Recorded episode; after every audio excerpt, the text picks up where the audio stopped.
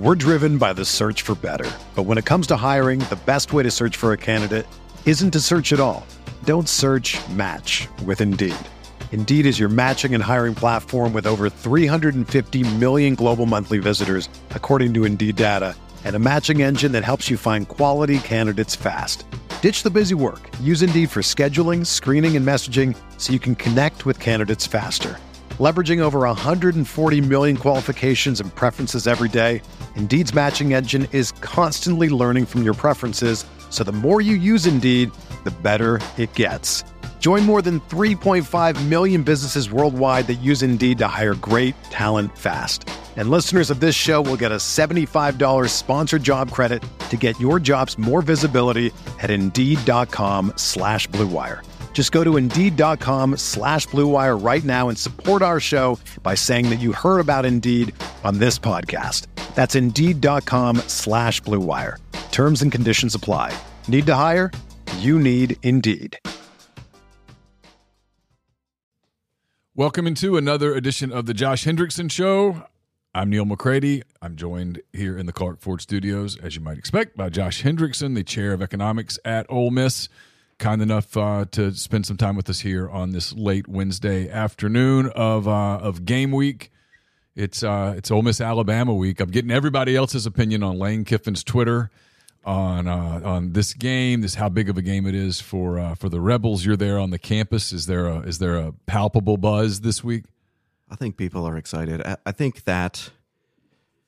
So I got here the last year of Houston Nutt, so I got to enjoy Oh, that season. what a year that was. That was amazing. Um, but actually, like there, there's always been a lot of excitement around Alabama, even just when because when Freeze was here, you know, they beat Alabama a couple times, and so you know, people forget that like for college kids, what your historical record against a team is doesn't matter. And so those years after they beat Alabama, it's like there were students on campus that just acted like, yeah, this is just how things are, right? We just, of course, we beat Alabama, Yeah. you know, and it's like, no, uh, that's actually rare. And, uh, but yeah, so I, I think ever since then, really, uh, with, you know, the exception of uh, the few down years that we had in between, I think uh, there's always excitement around Alabama. Lane Kiffin poking the bear a smart thing, or is it just is it a non-factor, or is it just funny? Because the castle's crumbling thing. I mean, it was not exactly subtle. I think I have a different perspective than a lot of people on this because my perspective on college football changed a lot when I started having college football players in my classroom. And I started looking at them differently. And I started looking at college football differently. And you you realize why college is so much different than the NFL. And a lot of it is is like these yes, these are young men, but in a lot of ways they're still boys. You know, like they're gro- they're in the process of growing up, right? And so the guy who forgot to turn in his homework, it's not surprising that like he blows a coverage or something like that, right? Like it's it, Yeah. and and so you you kind of look at it differently. And when Lane came, I was excited about Lane coming, but not necessarily. I, I didn't know how successful he would be, but I was excited because the thing that I always felt like when I got here is that people didn't realize that Ole Miss should be hiring like big name coaches. Like, why wouldn't they hire a, a big name coach? The the idea that you couldn't get somebody like Rizzo. Lane Kiffin to come here. Rizzo, come here. It's okay. That was, uh, Rizzo, Rizzo the dog has entered the uh, Clark Ford Studios. and I'm always just worried about him knocking a camera over. Sorry to interrupt. No, that's all right. But I was excited because it was like, uh, oh, we're we're gonna play with the big boys kind of thing. That that Yeah. to me that was the that was the signal that was sent. And you know what comes with that is Lane's personality, and and this is this is what you get with Lane. And I think that it's fun. It gets the university and the team a lot of attention, which I think is good. I, I'm I, I am a believer that you know the attention that you get is really, um, it- you know, whether people are talking about you because they think what he's doing is ridiculous, or whether they're talking about it because they think it's funny, or because they think it's great, or whatever. Like I think that it doesn't matter what the reason is. That publicity is good publicity.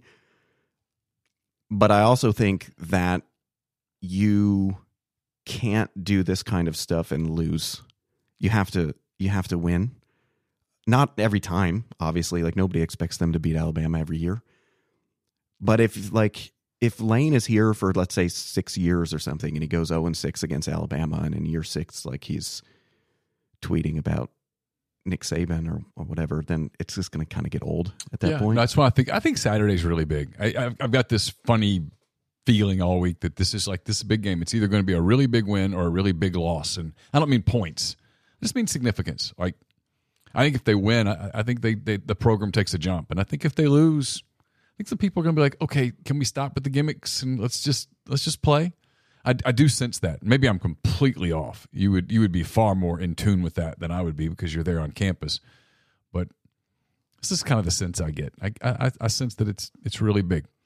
Um, all right, well, shift gears and stuff people want to hear you talk about. Um, you mentioned to me you want to talk about gas prices because gas prices appear to be heading up as we um, as we head to the holidays, getting closer to the holidays. You know how football season works; it goes really fast. Week after week after week, you get Saturday, Sunday, then you go back, and then Saturday, Sunday, and then you look up and it's Halloween, and then you look up it's Thanksgiving, and then you look up it's Christmas, and all of a sudden it's the Super Bowl, and and and so it goes really fast. And here we are, and it won't be long until we're into those travel months and things like that. And I'm curious what your thoughts are about why gas prices are what they are and what's going to happen to them over the next few months. Well, I think this is just one of the things that I wish more people were talking about, writing about, thinking about. Because we've taken actions, you know, against Russia uh, due to the war with Ukraine. Um, so we have sanctions on the Russians. In the Middle East, you know, they they haven't been increasing production. Uh, in fact, like you know, they've been having some modest cuts in production recently.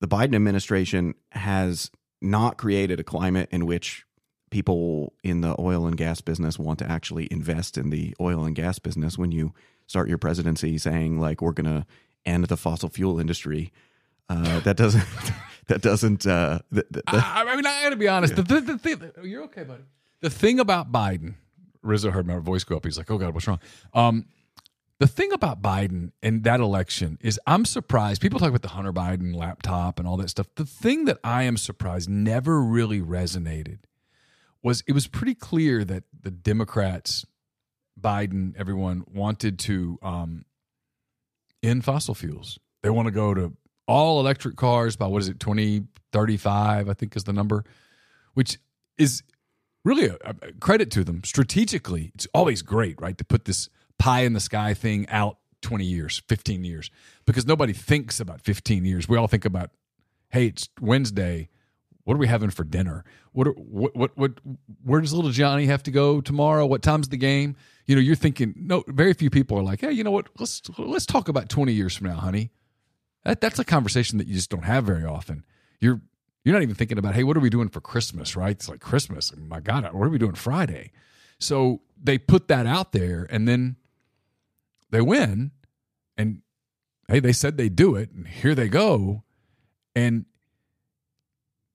to me the idea like you and I've talked about this before there's idealistic world and there's real world the idealistic world where everybody just has like a battery powered car and they drive around and nobody needs gas and there's no exhaust and you plug in your car at night and you get up the next morning and you can just go anywhere you want and it's almost like the Jetsons, right? I mean, you just hop up and boom, fly off, and everything's good. And that's that's so far from the real world that it's completely unrealistic.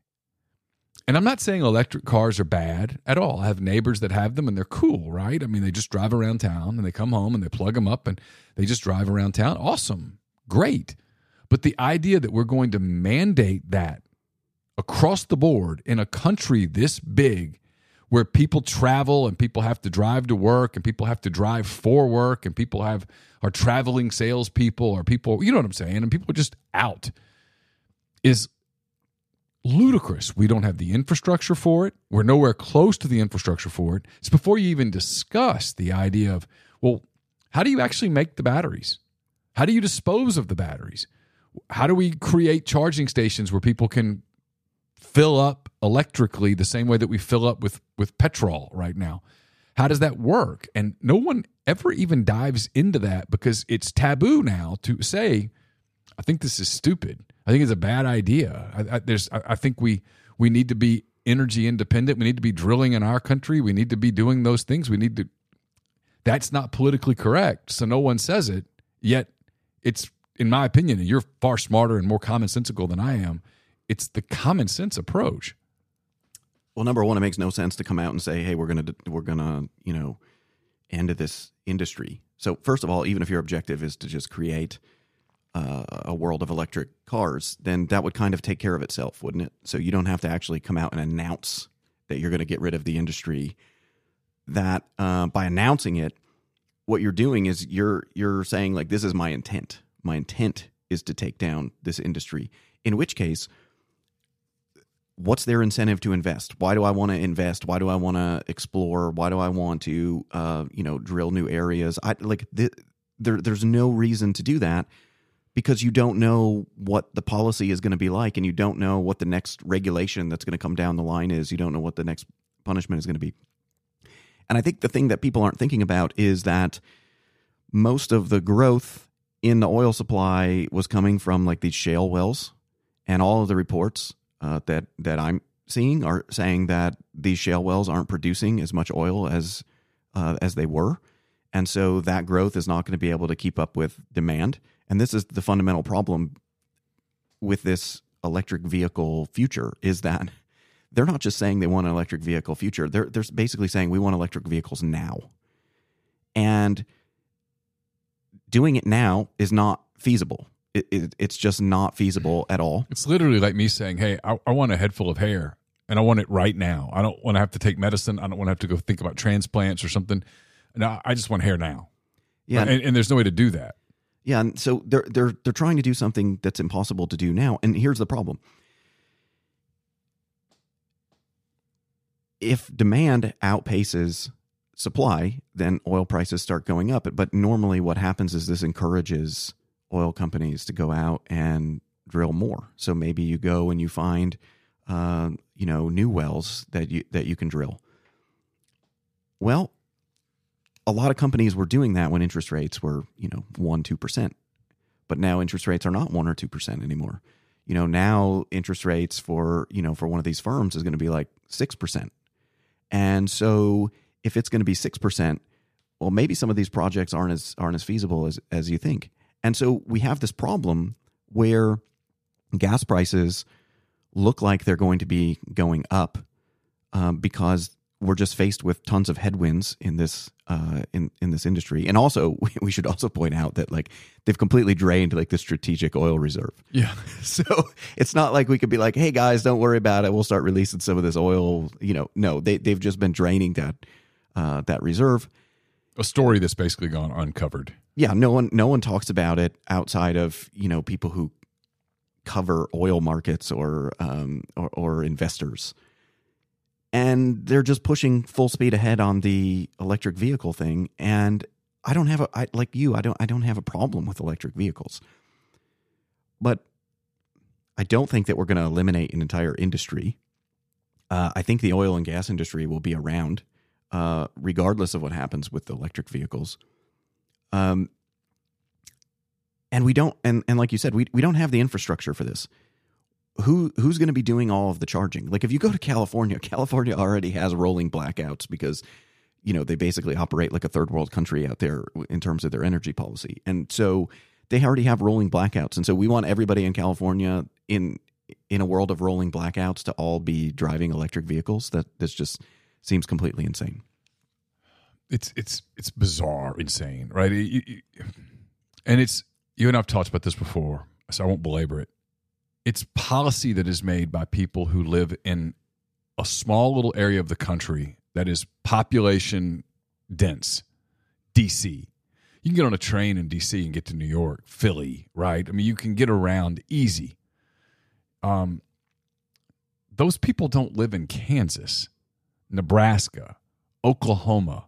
You ever driven to oklahoma city? Go to Oklahoma City. I mean, I, I've done it. You go like you're going to uh, Fayetteville, except you don't turn off on 49 to go north to Fayetteville. You keep going to Fort Smith, and then you get to Fort Smith, and once you get out of Fort Smith, you drive basically three and a half hours of nothing. Nothing. No offense to the rural area of Oklahoma. It's, I'm sure there's wonderful people there, but it's nothing.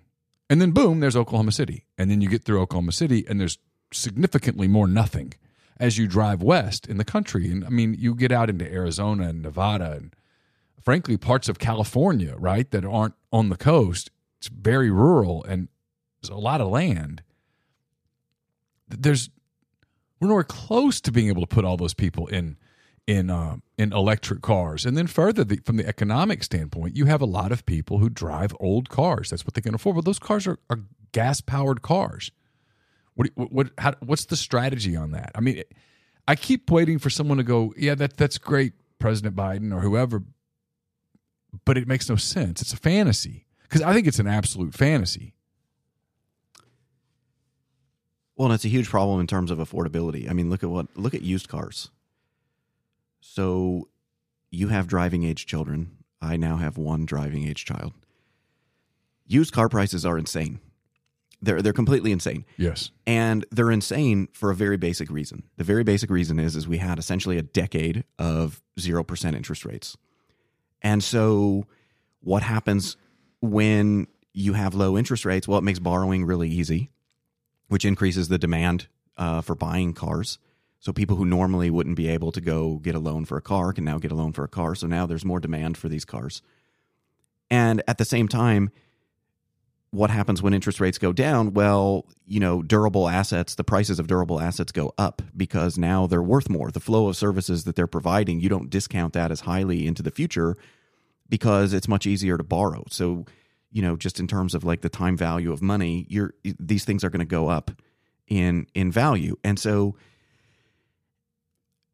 but this also relates to their to, to these same sorts of policies because another aspect of this which no one talks about anymore but this is clearly something that had uh, had a profound impact on this market is like do you remember the cash for clunkers program? The cash for clunkers program we're going to give you money to bring your car and we're going to destroy the car because we want to take these old cars and we want to get them out right? Like that's going to be what's good for the environment. We're going to destroy these cars. And what do you do when you destroy those old cars is you price teenagers out of the market you know they're they're you know when teenagers start driving what do they buy they buy cheap old cars You want you want a clunker. You want Right. you want a car that if they wreck it, a it keeps them safe, and b it's whatever. Right? You're going to get the insurance that covers the other side if something happened, but you're like whatever. If you if you dent up the car, you dent up the car. It's okay. You ran you you backed into a tree. You backed into a pole. It's okay. Just just learn how to drive before you before you drive something valuable. And those cheap old cars are now gone. They were literally destroyed. We just destroyed wealth for no reason. And so you know they reduced the supply of these things. Simultaneously the demand for these cars is going up. And so naturally these cars have become really expensive and they're you know and they're and they're pricing people out of the market. But this is the same this is the same mentality is it's all about the goals and it's not about the outcomes. Because if you look at this electric car thing there's a great clip going around uh, from like I don't know like six months ago maybe eight months ago of jennifer granholm the current uh, secretary of energy and she's testifying to Congress, and they ask her like, uh, you know, is the is do you think the military can be on track to switch to an all electric fleet by like such and such year? And it's just like, have you ever talked to anybody in the military? No, Okay, like I mean, it's In the- insanity. it's insanity. one of the biggest important things that you think about in the military is logistics, right? How do we get from one place to another? How do we get supplies from one place to another? Importantly, Weapons, how, yes, food, everything. Yes, how do we get supplies to the front? This is a problem as old as time. Okay. Literally. yes. And and they're and, and they're like, "Oh, we're going to bring them in electric cars?" Like so you're just going to be in the middle like I mean, imagine you are fighting uh the war in Iraq and you're just in the middle of the desert and like uh oh, we got to charge up. I mean, where where are you stopping? this is this is the most Well, preposterous. Baghdad thing. had a lot of charging stations. I mean, if you think about it, I mean, they really did. There's a lot of places that you could just, if you could get to Baghdad, you could charge up the tanks. And it's just you know it's, just preposterous. But this is all of their policies. All of these policies are designed to like we want to get to this place where you know we don't have any of these uh, cars that produce a lot of pollution out there. We want to get to a place where you know people are driving electric vehicles. The other thing that people never talk about is where does electricity come from? Okay? It, it doesn't come from butterflies and, and fairies floating around in your walls where you know you just plug it in and then the butterflies go to work right? This is it's it's coming from somewhere. And so the, the idea that somehow we're better off if your car uh, is charging using electricity that was produced like burning coal that's somehow better than if you just put gas in it. Like this th- this is preposterous. And they don't and, and there's no discussion of that. There's no thinking about it. So why is there no discussion of that? Why why can't we have in our country a realistic conversation about this entire idea? Because here's the other thing I always say about it is we we get obsessed in our country with climate change. It's become the new thing. It's like once we okay, we've taken the COVID thing as far as we can take it. All right, now let's go to climate change. Let's dive in on that because that's the that's the neutralizer. Okay, great just for the sake of the argument, let's say that we're dead on on climate change. That we've got to do something. It's disastrous. China's not doing it. India's not doing it. They're bigger than we are. Um, is Russia doing it? Is Russia going to all electric vehicles? I, I'm gonna I'm gonna guess not. What is all of Europe doing this? Is all of South America massive land ma- masses? Chile, uh, Brazil, those are, are they all going to that? Because if if not, what are we doing? Why are we punishing our own country at, the expense of Americans, so that we can essentially? It's either one of two things. It's either well, no one else is doing it. Why are we? We're not. We're not influencing the rest of the world, or we're just signaling virtue, which is what I, my guess is. I'm not saying that climate change is a hoax. However, I will say this it's an awfully old planet. And there's proof of cycles of the ice age, warmed up, stuff happened, planet's pretty old. The idea that this country in 40 or 50 years has so dramatically impacted the climate of the entire globe is somewhat illogical and i have a hard so i've, I've asked people to explain it to me and and they'll give you some nebulous graphs and such but i need a little more than that to completely understand why we're wrecking our own economy and wrecking our own country intentionally over this Well, first of all, with regards to Europe, I'm surprised that some of those places haven't gone back to horses, but I'll leave that aside. The, I don't know. To me, the environmental stuff has kind of gotten out of hand, and and let me tell you why. So, there are lots of people who care about the environment, and some of those people call themselves environmentalists, but there are also people who care about the environment who call themselves conservationists. And those are two very different people. Like if you go to Montana, you're going to, that, that's a pretty red state. Mm-hmm. You're going to meet a lot of Republican voters, Republican ranchers, and things like that. And they're going to care a lot about the environment. But their care about the environment is distinct from what these environmentalists want. And what the environmentalists want is the environmentalists have become this very radical group that wants everything to change right now, immediately. And that's, first of all, that's not feasible. I mean, you have some of these environmentalists that are like, oh, we need degrowth, right? Like we, like we actually need to go through a period. We, we need, we not only need to stop growing, like we need to like go back to like living standards of, you know, a generation ago or something like that. I don't think that they have any idea what that means. They have no idea what that means. They have no idea what when you say that you mean less mobility less ability to get around to travel have fewer kids live in a smaller place maybe live with more people in a smaller place less less building less less exactly. Yeah. And this just seems uh, uh, first of all this is a non-starter. Nobody's going to go for this. Nobody wants to go back in time. Nobody wants to be poorer. If your if your uh, political strategy is I want to make you poorer than you are today, I don't think that you're going to go very far. And you see this. I mean, these people are not. Uh, you know, the the most radical people are not very popular. You know, these people who are like super gluing themselves to the ground and uh, and things like that, and blocking traffic and all that kind of stuff. They're not popular, and they're not popular because what are they doing? They're doing annoying things, and they want everything to change immediately. I think, in general, regardless of whether global warming is a thing, regardless of whether climate change is a thing, regardless of what name we want to give to it, I think that in general, you should want to use the fewest amount of resources possible to accomplish what you need to accomplish. And that includes, you know, uh, resources that come from the environment. But the idea, but but the my issue is is that a lot of this stuff has no connection to that objective. It's just kind of like, well, let's look at things about the world that I think are bad, and then let's just end those things. That's not a plan. That's destruction, and that's that's not a plan. And but that's a lot of what what is coming out of those environmentalists is you know things like degrowth or um, ending fossil fuels or or whatever. And and the thing that really drives me crazy is that you can't help but think that this is ideological and you can't help but think it's ideological because a lot of these environmentalists are anti nuclear power. And if you really just want cleaner energy, if you want to produce more energy with fewer resources, you should be in favor of nuclear power. But you have these same environmentalists who are like, no, we don't, we shouldn't be burning fossil fuels, where you're like, oh, well, okay, let's build nuclear power plants. And the answer is no. Why is the answer so defiantly no on nuclear power plants? I, I heard Robert Kennedy Jr. say it's because they could never be insured.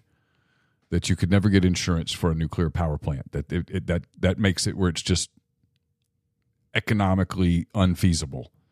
Yet I've heard other people say that it's absolutely the solution to our energy problems. It's cleaner, it's cheaper, it's easier to make, um, lasts longer, it's more sustainable, all of those things. I mean, every everything you would want in in a power supply, if you will, an energy supply is is there could be solved with nuclear energy.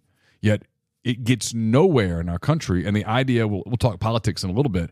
The idea of a, of a politician saying, "Well, if I'm elected, I will pursue nuclear energy," I, I think that would eliminate him or her from the race like that. Maybe I'm wrong.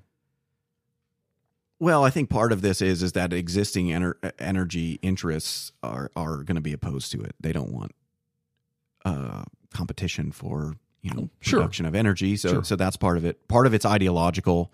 So part of it is like these uh, environmentalists think that it's bad for the environment, and um, which has never really made any sense to me because everything I've ever heard is that it would be actually be better than uh, for the environment than pretty much uh, every other source that we use. Um, I think that some people buy into this myth of like renewable energy. Like, I, I really don't like the term renewable energy. If you want to argue that we should use more wind and solar power, that's fine. But, you know, like solar panels have a finite life.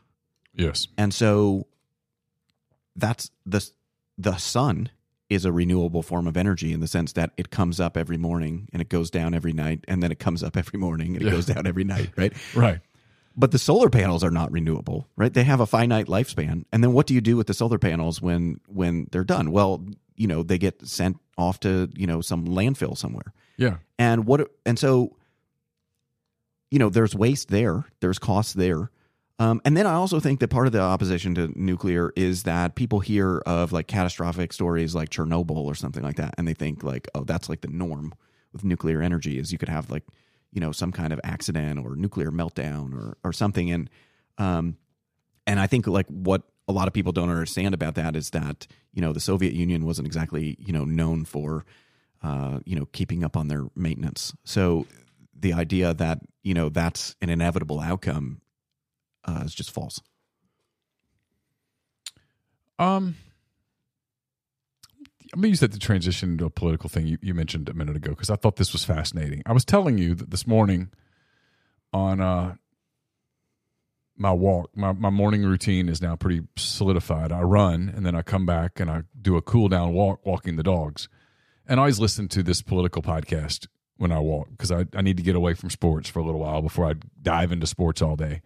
It's Breaking Points uh, with Saagar and Krystal. They're, it's very good. I like them. I don't necessarily agree with everything they say, but I like them. They're very entertaining. They're clearly very informed and they've begun to get pretty good guests on. And their guest today was Andrew Yang, former Democratic candidate for president, who is now the co-chair, I think, of the Forward Party.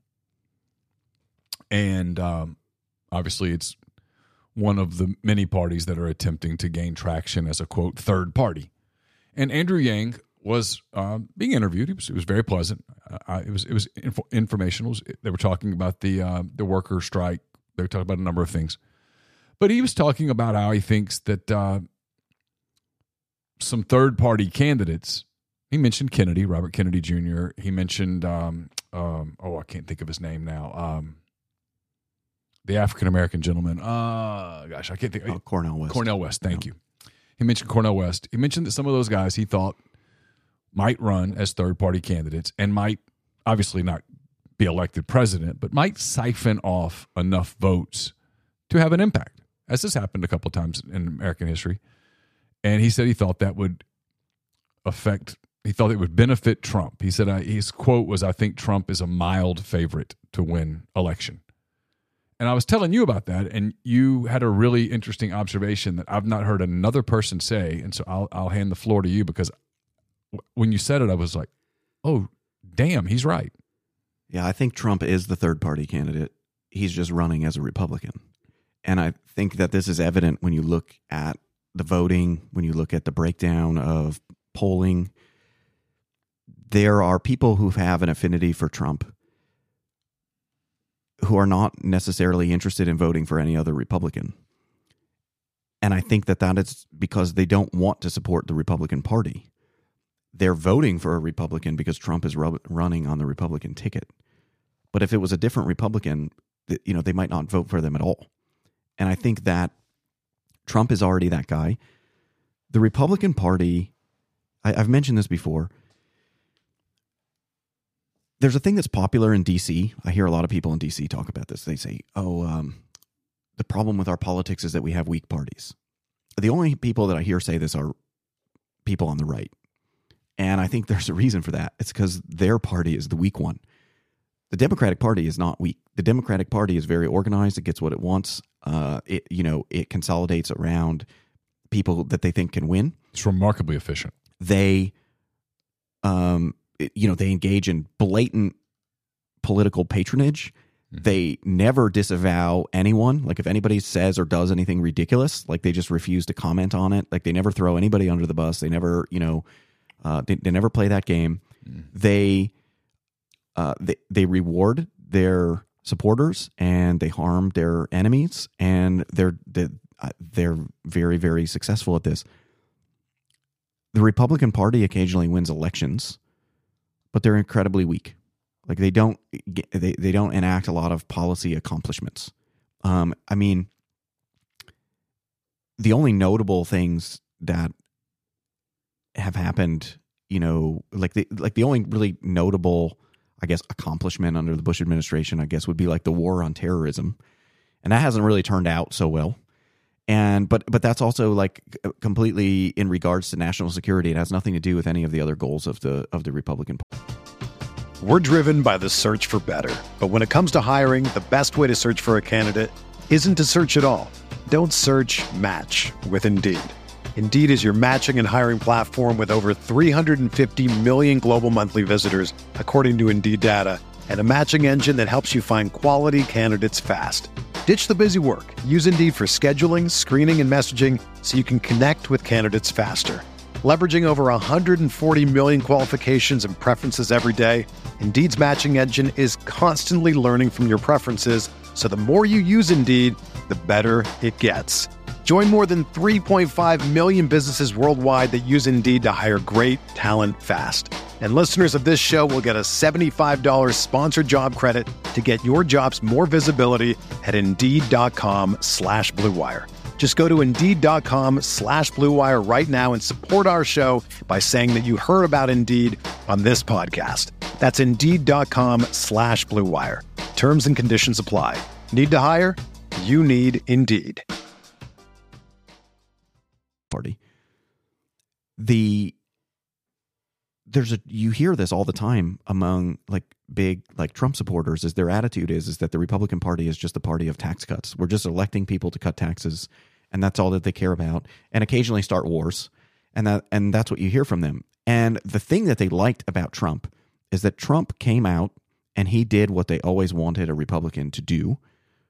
And that is like he just started calling people out on the things that they cared about and the things that they were complaining about and that's why he got their support. The fact that he happens to be a Republican is not is is kind of inconsequential. I mean, I remember I remember this like my my parents live in a very like blue collar area. There's a lot of factory workers, things like that. And I remember my dad in 2016 saying to me like I think that Trump is going to win and I was like based you know based on what? Like everything you read says he's going to lose and he's like there are tons and tons of Trump signs up and I live in an area where most of the signs that are up are like for Democrats. And he was like, you know, there's a lot of these guys that work in these factories. They're listening to the things that he's saying about trade and about immigration. And that's stuff they used to hear from the Democrats. And so they want to, like, you know, they want to vote for that guy. And at the time, I was kind of like, well, you know, like yard signs, right? This is a this is like anecdotal yeah. evidence, right? Yeah, yeah. Uh, but it turned out uh, that it was pretty accurate. So I think that Trump is has sort of tapped into the frustration that's out there with voters who want who who are they're sort of like opposed to the Democratic Party agenda and they want someone to do something about it. At one time they might have thought that that was the Republican Party, but now they've decided that it's not the Republican Party. And so Trump is sort of like their last best hope. And so he's their third party candidate. He's the guy who's going to throw the wrench into everything. It's just that he happens to be running as a Republican. I think you're right because uh, we, we talked about this for a minute. When you said that, I, I was at first I was like, I had to think, and then yeah, I mean, like Ron DeSantis, pretty successful governor of Florida, about 10, 11 percent. Um, Nikki Haley, who had from all accounts, a really strong first debate. People liked her. She resonated with focus groups. Whether people like you and I agreed with her is immaterial. The the the people that watched were like, "Oh, I'm interested in her." Got like 13 percent, and she's hit a ceiling. Uh, Vivek Ramaswamy, who before the debate was, was kind of trending up, and then he had an okay debate. He's kind of petered out a little bit. He's like at seven. And you got all these other cats, including the former Vice President of the United States of America, 1%. Chris Christie's at 2%. Um, Asa Hutchinson, who for whatever reason is still in the race, which is just like whatever. He's at, he can't even get to one. He and the governor of North Dakota can't get to one. They got all these. Nobody, nobody's at even fifteen. So it tells you that a lot of people like, no, man, I'm gonna, I'm going to vote for Trump. I mean, even though Trump didn't, he didn't campaign. I was telling you, he got uh, interviewed by Megyn Kelly the other day. It was a grilling interview. Kudos to Megyn Kelly. It was, it was a fantastic interview. She asked all the hard questions. He didn't answer some of them very well. He was grilled on COVID. He didn't answer it. He was asked hard questions about abortion, about gender things. Should girls have to compete against boys? He didn't have much of an answer there. And yet, his polling data just remains strong, and he's right now ahead of Biden to the point, like we talked about two weeks ago, where the Democrats are kind of panicking and trying to figure out what they're going to do. And I saw where the Biden White House told the Democratic Party to quote chill today. You know, they're, they're he's running. He's he's not backing away at, at least as of this point. But it's it was an interesting point on your part, and it does make you wonder depending on the outcome of, of the 2024 uh, election, could this be the end of the Republican Party down the road? I mean, could this be the beginning of a different party? I mean, our country has not always been the Democrats and the Republicans. I mean, if you go back and do your history, you had the Whigs and you had the Democrat Republicans, and you've had other other parties that that resonated, and maybe this is the beginning of a shift. Well, I think the big problem too with the Republican Party is the Republican Party has kind of just become filled over the years with people who are just kind of, you know, put off by the fringes of the left. Like they're not that far away from being a Democrat, but like the fringes of the left just turn them off and they just can't bring themselves to to support that side. And so they just kind of become Republicans because there needs to be because you know they feel like there needs to be some alternative. You know, like DC Republicans when you talk to them about things like like people who live I'm not even talking about people in politics, just someone who lives in and around DC. Yeah. I know some of these people. They live in and around DC. They don't work in the government, but they just they're they're there. They identify you know, they they vote Republican. And you talk to them and they don't they don't sound like Republicans. Like not, you know, not a Republican that you would meet in Ohio or Mississippi. Right. They they they sound like moderate Democrats is what they sound like. And I think that in the middle of the country, there's kind of this revolt going on where people are like, we don't like either party. You know, like the, Yeah. b- both of these, like, and, and first of all, like the parties are just kind of not all that different. Yeah, they're- it's a uniparty. It's how it's Right. viewed more and more. Is that all you guys are kind of the same? You all go up there. They they the, the lobbyists wine and dine you. They get the goods on you, or they buy you. And it was your point. I'm not stealing it. I mean, the Democrats just move for change a little faster than the Republicans, but ultimately they're all heading in the same direction. Just one's in the fast lane and one's in the slow lane. Yeah, I mean Republicans, you know, a lot of these people in middle America see Republicans as just, you know, Democrats with a 10-year lag. Right? Like they're just um you wait 10 years and the Republicans will just sound like the Democrats do today. And if you're opposed to what the Democrats are doing today, you don't want somebody who's just going to sound like them 10 years from now. Like you want somebody who's going to stand up to that and and oppose it. And there's there's not really anybody in the party that's willing to do that. And the thing that kind of cracks me up about this is when you talk to people who are involved in Republican politics, what they'll what they'll say is like, you know, these they'll they denigrate Trump voters, right? They say like, you know, yeah, you know, he was brash. Yeah, he said all this stuff you want him to say, but look at what happened when he got into office. You know, like he didn't go after any of these people. You know, he didn't uh, he didn't punish these people. He does he didn't dismantle these bureaucracies. He didn't do any of that stuff. And so, you know, he's not. You know, you get him back in there, he's not going to do it again. It's just going to be all bluster and tweets and you know all the same controversies twenty four seven and all that kind of stuff. And like, you know, so like, why don't you just support one of these other people? And my attitude is completely the opposite. If if you can't get people to budge, why are you trying to change them? Like you should be this is you know like this is a democracy. You should be trying to understand like what it is that they want. Yeah. Not tell them, "Hey, because the the kind of argument that you hear a lot of times is like, well, if you want Trump but effective, just elect DeSantis. Well, the people don't believe that DeSantis is going to is going to be like Trump. Like they I mean, I think a lot of them recognize that he has taken on these battles in Florida, that he is a competent governor, that he does know how to fight the fight. The problem is is they don't trust is they just don't trust typical Republicans. They view him as the guy who hung hung out with Bush and hung out with Romney, and he's just going to be, in their eyes, one of them. And that was the lesson of 2016, or it should have been the lesson of 2016, is that there was this assumption that, like Jeb Bush, for example, who at the time was, I guess, the former governor of Florida, and obviously the brother of a former president, the son of a former president, and generally viewed as a competent politician. He, he got railroaded out of the race by Trump. So did all the other traditional Republicans that were running in 2016 against Hillary Clinton. And there was the assumption that the country would just,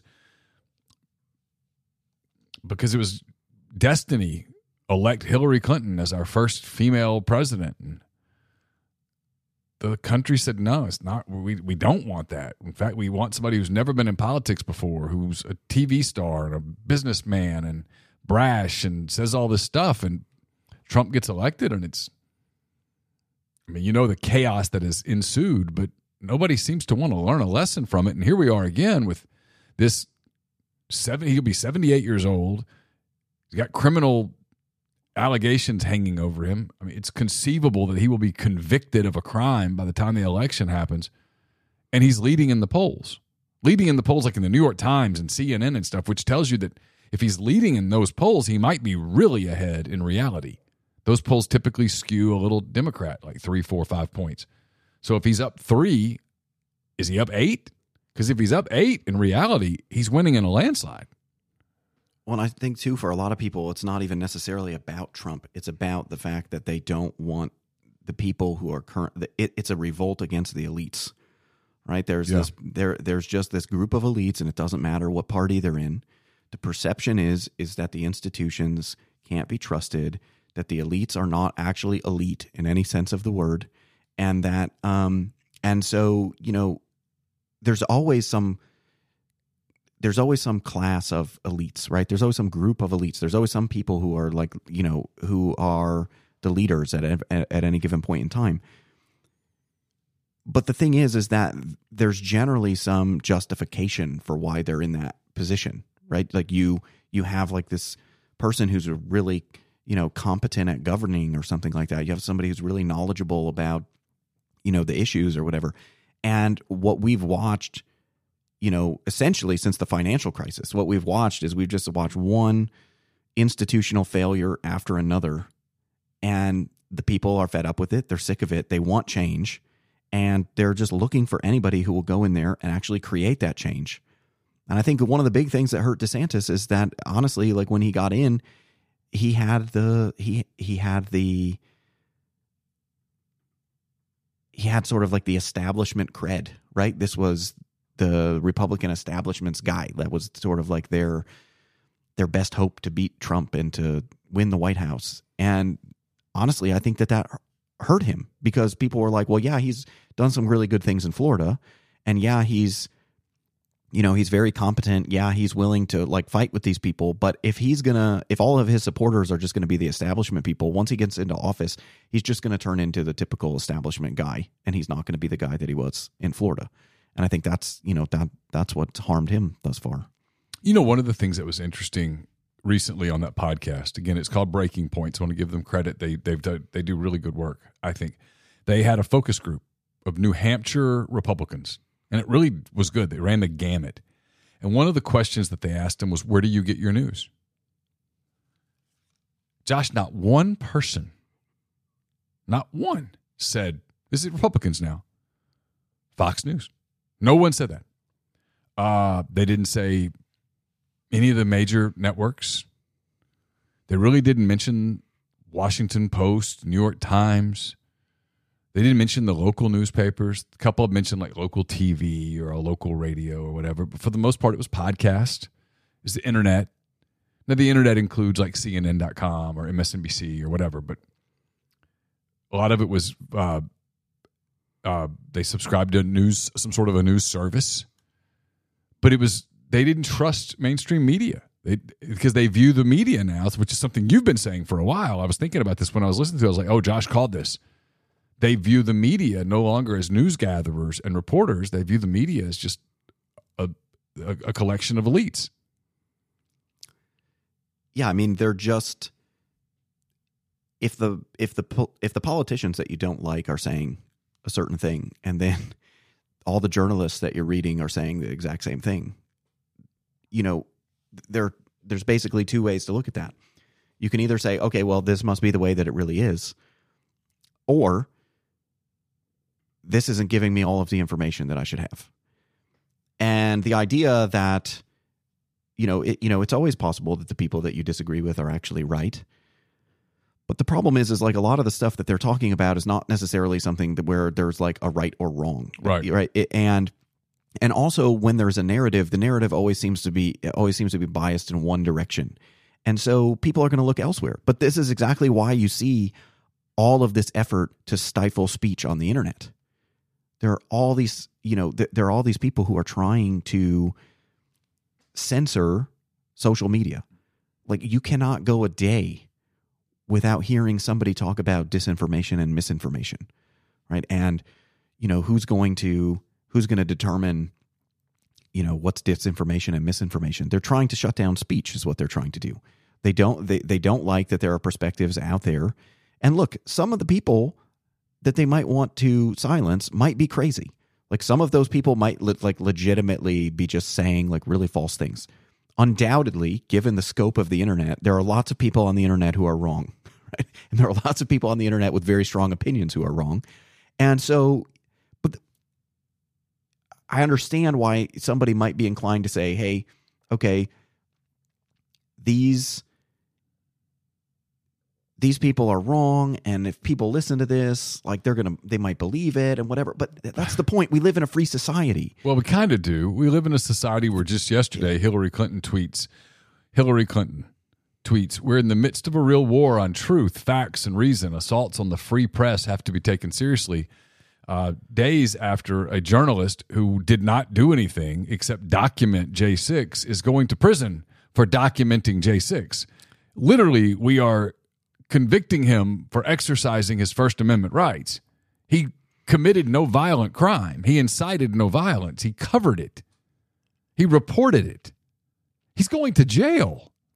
well first of all this is a classic sort of tactic that the left uses and that is uh, we're going to accuse you of doing what we're actually doing and it's an effective strategy because if i come out and i accuse you of something that i'm doing well when you realize that i'm actually doing it now you're going to come out and you're going to tell everybody well wait josh is doing it too.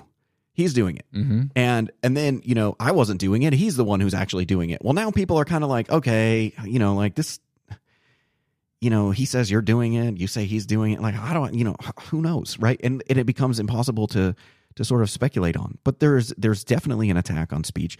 We're supposed to live in a free country. We're supposed to have freedom of speech. And so you know part of that part of that is is that you have to be willing to trust people to listen to things even if those things are false even if those things are hateful even if um you know even if those things have the potential to do harm if they're not actually doing harm you know you have to trust people to you have to trust people to be able to listen and form their own opinions and and, and you know come to uh, a conclusion about how they feel about the particular issue. The idea that somehow you know people can't be trusted uh, with information. Like you know you're you're just you know you're basically just saying that there's two groups of people in society the people who get to decide everything and then Mhm. everybody else.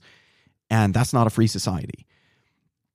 And it's also particularly ironic that uh, Hillary Clinton of all people you know is, is sort of talking about like what's true and what's and, and what's not true. I mean this is this is kind of preposterous because she's she's mastered this this process is that the, you know the whole Trump Russia collusion story came out of her campaign. And they know how to run these things. You know they start these rumors and then you know you plant um you know and then you plant this information with journalists and then a journalist reports it and then you use the information from the journalistic report that you fed to the journalists to then justify that now there's proof that this is going on.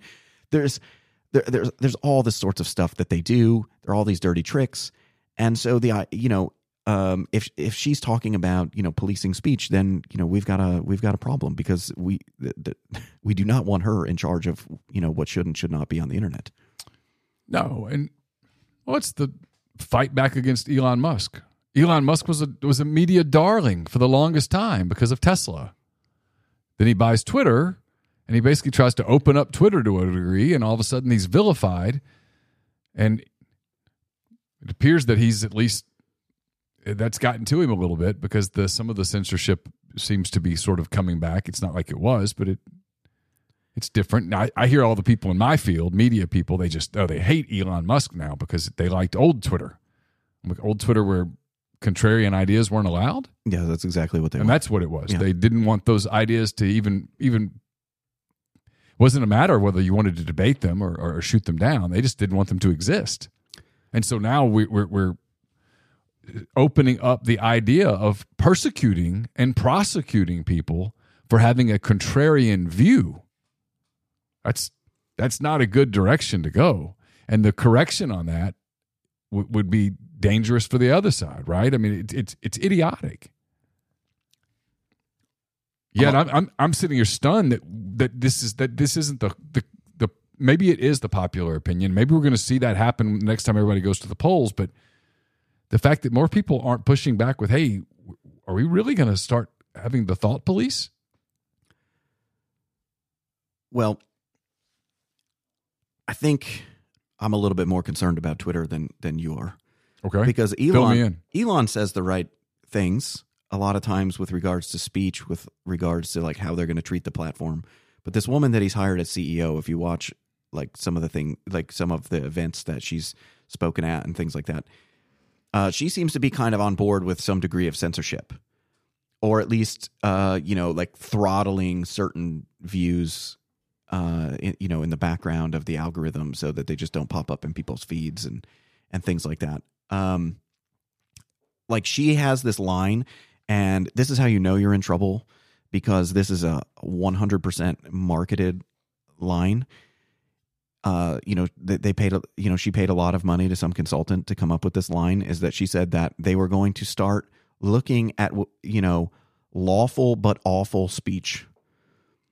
And the idea was is that yeah it might be lawful um, but we don't necessarily want it on our our platform or something like that. And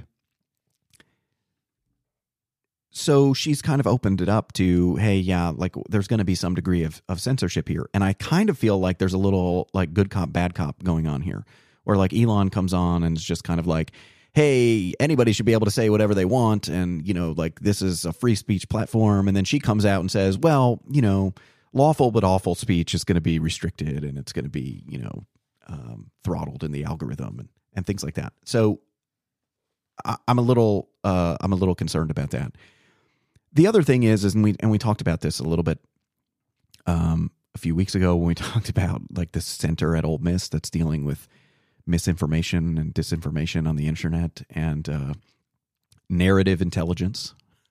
And uh, if you dig into this, what you actually find is that there uh, are a bunch of universities that are starting these kinds of centers, and a lot of these um, centers are getting money from places like the Department of Defense and things like that Mm-hmm. And they're staffed with people who are not experts. I mean, the guy who runs like the center at Stanford, like typically, if you think of like an academic center, it's going to be run by some guy who has a PhD in the subject area. You know, there's some man, some woman has a PhD in the subject. They're in charge. They kind of direct everything, and they might have a staff underneath them that handles a lot of the administrative stuff but they're the face of the organization and they do it. I mean, the, the guy at Stanford has like a bachelor's degree in like political science or something. And, and he's running a center at Stanford. Like Stanford University couldn't find a guy with a PhD uh, who, you know, specializes in, in uh, you know, intelligence and all these kinds of things. Like what, this doesn't, uh, you know, this is just bizarre. And so you've got all of these things that are popping up and these, it's hard to see these things as anything other than an attempt to police people's speech on the internet. It's an attempt to create a narrative and punish anybody who deviates from the narrative. Where do you think it goes? It depends on how people respond to it. I think people are going to have to stand up to this stuff and say People, no. people are terrified Yeah. to stand up. Well, and that's part of the problem. And well, and you see it because I mean, it's it's kind of this bizarre thing with like uh, you know, with Elon. Like it's it's really hard to figure out what's going on with Elon Musk, right? Because on the one hand, you know, he hired this woman who's saying that essentially that they're going to do some degree of censorship on the platform, but you also have people who are just leaking stories to the media um, that are that are false. So Elon was accused of shutting down Starlink for the Ukrainian military. And this is actually just like a false story. What Elon did was he provided this internet access through Starlink to the Ukrainians within a certain geographic area. And so when they wanted to leave that geographic area, and um, because they wanted to go on some counteroffensive, they wouldn't have had the internet access because it was confined to that geographic area. Now, he's providing this service free of charge to the Ukrainians. Like there's no he's not charging the Ukrainian government for providing this this service. Right. And but the narrative that got pushed uh, a week or so ago was, oh well, he shut off internet access to Ukraine during a counteroffensive, and so he's working with the Russians. That's not at all. That's not at all what happened. But this is the second problem that we have with the media, and the second problem that we have with the media is, you know, in the old days, we had things like Operation Mockingbird, where they basically just planted intelligence people in you know in, positions as journalists um, or you know used journalists as uh, you know uh, to to disseminate intelligence you know like things the intelligence community wanted out. And like now they just like bring in old CIA directors and stuff like that to come on television and talk about these things. And the idea that these people are are just giving you the God's honest truth I mean that this you know I I mean that that just stretches the imagination because they've worked in intelligence. They might believe that this is in the best interest of the country. They might believe that this is the best interest of whatever right? I'm not saying that they're doing something that's necessarily wrong. What i'm saying is, is that they have a vested interest in what they're saying and they're putting out particular information um, at particular points in time to shape the narrative. And that story was put out in order to um, you know to ramp up criticism against elon musk and the story was false uh, you know, people who actually looked into this were like, nope, like he provides it within this geographic area. They were going to leave the geographic area, and he said, I'm not going to get involved with that. I'm not going to, you know, extend that out. And but you know, but nonetheless, it didn't matter because every media outlet in the country was reporting it so simultaneously that that that that's what he did and giving people the impression that you know he's working for Russia or he yeah you have a you have a dumbed down populace. I was reading a one in six people one in six people in the country can't name one of the branches of government. Or can only name one. Uh, what's my numbers? One in one in three can't can only name one. One in six can't name any. Not that you can't name the government branches. It just shows you they're just completely uninformed. They don't no, no one if the media tells them something they just believe it well we've completely de-emphasized a lot of things in the public school system. So, one of the difficulties with any government provided service is that there's no market. Okay, so if I decide that I want to open up a restaurant, I get a pretty strong signal about whether or not I have a good restaurant or not. Right. Are people eating there? Yep. If they're not, then I don't have a good restaurant. Right. But with the public schools, like there's there is no market because you can't. It's not like if you send your kid to an elementary school and then you don't like the elementary school, you just send them to the other elementary school. No, like there's the elementary school that they go to. And I do realize that there's some flexibility in certain places that you live where maybe you can send them, you know, to, to one or the other. But even when you're sending them to one or the other, like we're talking about like a choice between like two alternatives. And and the thing and so the thing is is that the schools are not getting the feedback that they need because if people are unhappy they can't just pull their kids out of school right um so they really almost can't have no recourse to even complain. But you're, you're right; they can't just pull them out and go to a new school. And like if you go to a restaurant and you hate it, well, you can go to another restaurant the next time. well and so what ends up happening is is that you have to have a way to evaluate schools so how are you going to evaluate schools? Well we've got to come up with some objective measure right? And so the objective measure that they came up with is well we'll have like standardized tests. And so we'll have standardized tests. We'll give the standardized tests to the students. And then the standardized tests um, will tell will give us some indication of what the students are actually learning. You know so if the students are doing well then that will be the sign that this is a good school district. If the students are doing poorly this will be a sign of a bad school district. Uh, but of course the problem is is that this is a very very noisy indicator. Because like if you just happen to be um in an area with a lot of resources for example those kids are going to be kids that might have a stay-at-home mom. They're going to grow they're going to tend to grow up with like more books in their house. Yeah. um they're going to be read to more often. I mean if they're wealthy enough they might actually just have like a nanny who takes care of them and does nothing but like watch them and um, take care of them and read to them and play with them and do do these things. You could bring in a if you had enough money, you could bring in a teacher to privately instruct your your kid or the neighborhood kids. You could form a little mini mini school in your house. And so what ends up happening is is then you've got uh, certain areas where the students are going to do better because they just have more resources. And so, you know, is that school district really better, or do they just come from uh, you know families that have more resources? The other thing is that uh, you know teachers now have some sort of responsibility for this, right? If their kids don't do well enough on these standardized tests, then maybe they lose their job. Maybe they get a reputation for, you know, not being a good teacher because their students are doing poorly. And so what does this create? It creates an incentive to teach the test. So you try to fi- so you know, you figure out what sorts of things end up on the test and then that's what you teach your students. But that's not the purpose of education. The purpose of education is not knowing enough information to pass a standardized test. The two things are correlated, right? Like, you know, the more you learn, the more likely you are to pass the standardized test. But if people start teaching to the test, there's a whole bunch of stuff that's being neglected that is not going to be picked up anywhere else.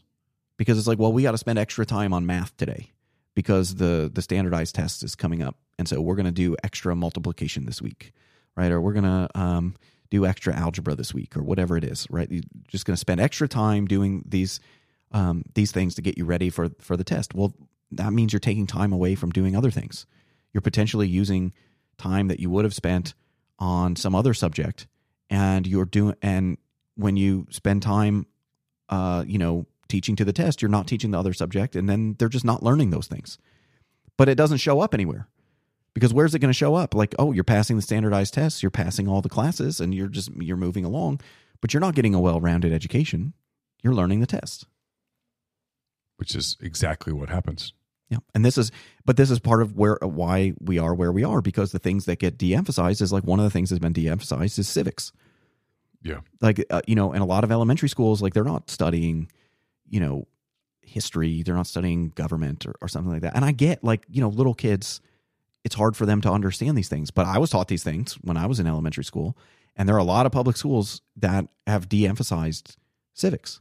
What was the cartoon we used to watch as kids? It was the uh, schoolyard school Schoolhouse Rock. Schoolhouse Rock, and you had the bill. Remember the bill? Yeah, the bill. and and all that stuff. Well, we the point of that being effective was we still remember it Right. a long time later. I mean, you didn't completely understand it, but it did give you a very rudimentary introductory thing into hey, there's a way that the government works. There's a way that things happen. And yeah, we all took civics ninth grade, ninth or tenth grade. You took civics, and you learned about how the government works. And I don't think any of my kids took civics. Campbell took a government course in college, and I had to. We had to, I think it was where she learned it there. As a freshman in college, but it was an elective because she thought she might be interested in politics. So I was like, well, go ahead and knock that elective out and see if it interests you, and if it does, you can kind of pursue more political sciencey type stuff. And but I remember I was basically it's her freshman year at Arkansas. I basically taught her a government course. We would go. I would. We would do Zoom calls. I can remember she had a test coming up, and Ole Miss had a men's basketball game against Podunk State, and I went down into the media room at Tad Smith, and during the first half of that game, or not Tad Smith, the pavilion, I went down um, into the the media room and basically tutored her on government through halftime. And then I was like, hey, I probably need to go watch this game. Are you good? And people were like, oh, I didn't know who you were talking to. I was like, oh, I was talking to my daughter. They're like, we thought you were just talking to yourself. And I was like, well, God, that would be insane. But, but yeah, I mean, you know, we did that. I mean, I had Mrs. Cook in high school. I want to say it was the ninth grade. We took civics and you learned it. You had to. Maybe we took a standardized test at the end of the year, but I sure as hell don't remember it. And now, and if it's this way in Oxford, you know it's this way everywhere. It's they shut down the school year basically in first of April, and it's all for the test. And you know that during the whole year, because I've heard teachers talk about it during the whole year, it's hey, we were kind of coaching for the test. We're getting ready for the test, the test, the test. That's not a well-rounded education. No, and I mean you especially with young people, you want to just introduce them to things just for the sake of introducing things. Like you want them to just like read interesting stuff just for the sake of reading interesting stuff. You know, you want like you should want to introduce them to um you know famous works from, you know, throughout history. Yeah. Just, you know, like let's, you know, let's talk about the Greek philosophers or something. You know, like you you want to give them some indication about these things because there are so many things where you um like you can see ideas that are around now and you can go back to something like Plato and you can find you, you can find the same sort of debate going on in these like platonic dialogues Right. and I'm, I don't think that there are a lot of people who know that we're not having these conversations for the first time, right? That these conversations, a lot of these conversations are have gone on since the beginning of time, and they will continue to go on forever because we're never going to resolve them. Like a lot of these things are just, you know, philosophical, right? Right. And so you're going to you're going to have these arguments, you're going to have these debates, you're going to talk about these things, you know, from now until the end of time. And I think there are so many people who actually don't know that we've actually been having these debates, you know, essentially since the beginning of time. They're just timeless questions that people have always wrestled with. And I think that there's a segment of the population that doesn't even realize that. And that's the that's that's the fault of our educational system. Last thing, next time we get together, the Major League Baseball playoffs will be ongoing. Are the Cubs going to be in it? I feel really dumb because the last time I said they're going to win the division, and now I don't. Not. That's that's that's not going to happen. now I'm not sure they're going to make the playoffs. I think they make it. Uh, they they're they're better than all than all the other teams that are in the running. Well, Arizona Arizona says hello. Well, but Uh, yeah, I mean, it was just a match throughout the throughout the season, they've been they've been better. Um, I don't know. They got Pittsburgh right now. Uh, that's a good way to get better. Uh, is to play Pittsburgh, and then they play Colorado. And I know that the last time they played Colorado, that didn't go so well. But uh, Colorado's another way to get better. And so if they can rack up some wins, uh, they can go into that last week and and and get through. I think. I think you're right. Um, but got to handle the Pirates. They handled them last night. You got to handle them moving forward. Hey, as always, uh, appreciate the time very much. Yep, no problem. Always enjoy it. That's Josh Hendrickson. That's another edition of the Josh Hendrickson Show. We'll be back in a couple weeks and we'll do it again. Everybody have a great weekend. Talk to you soon.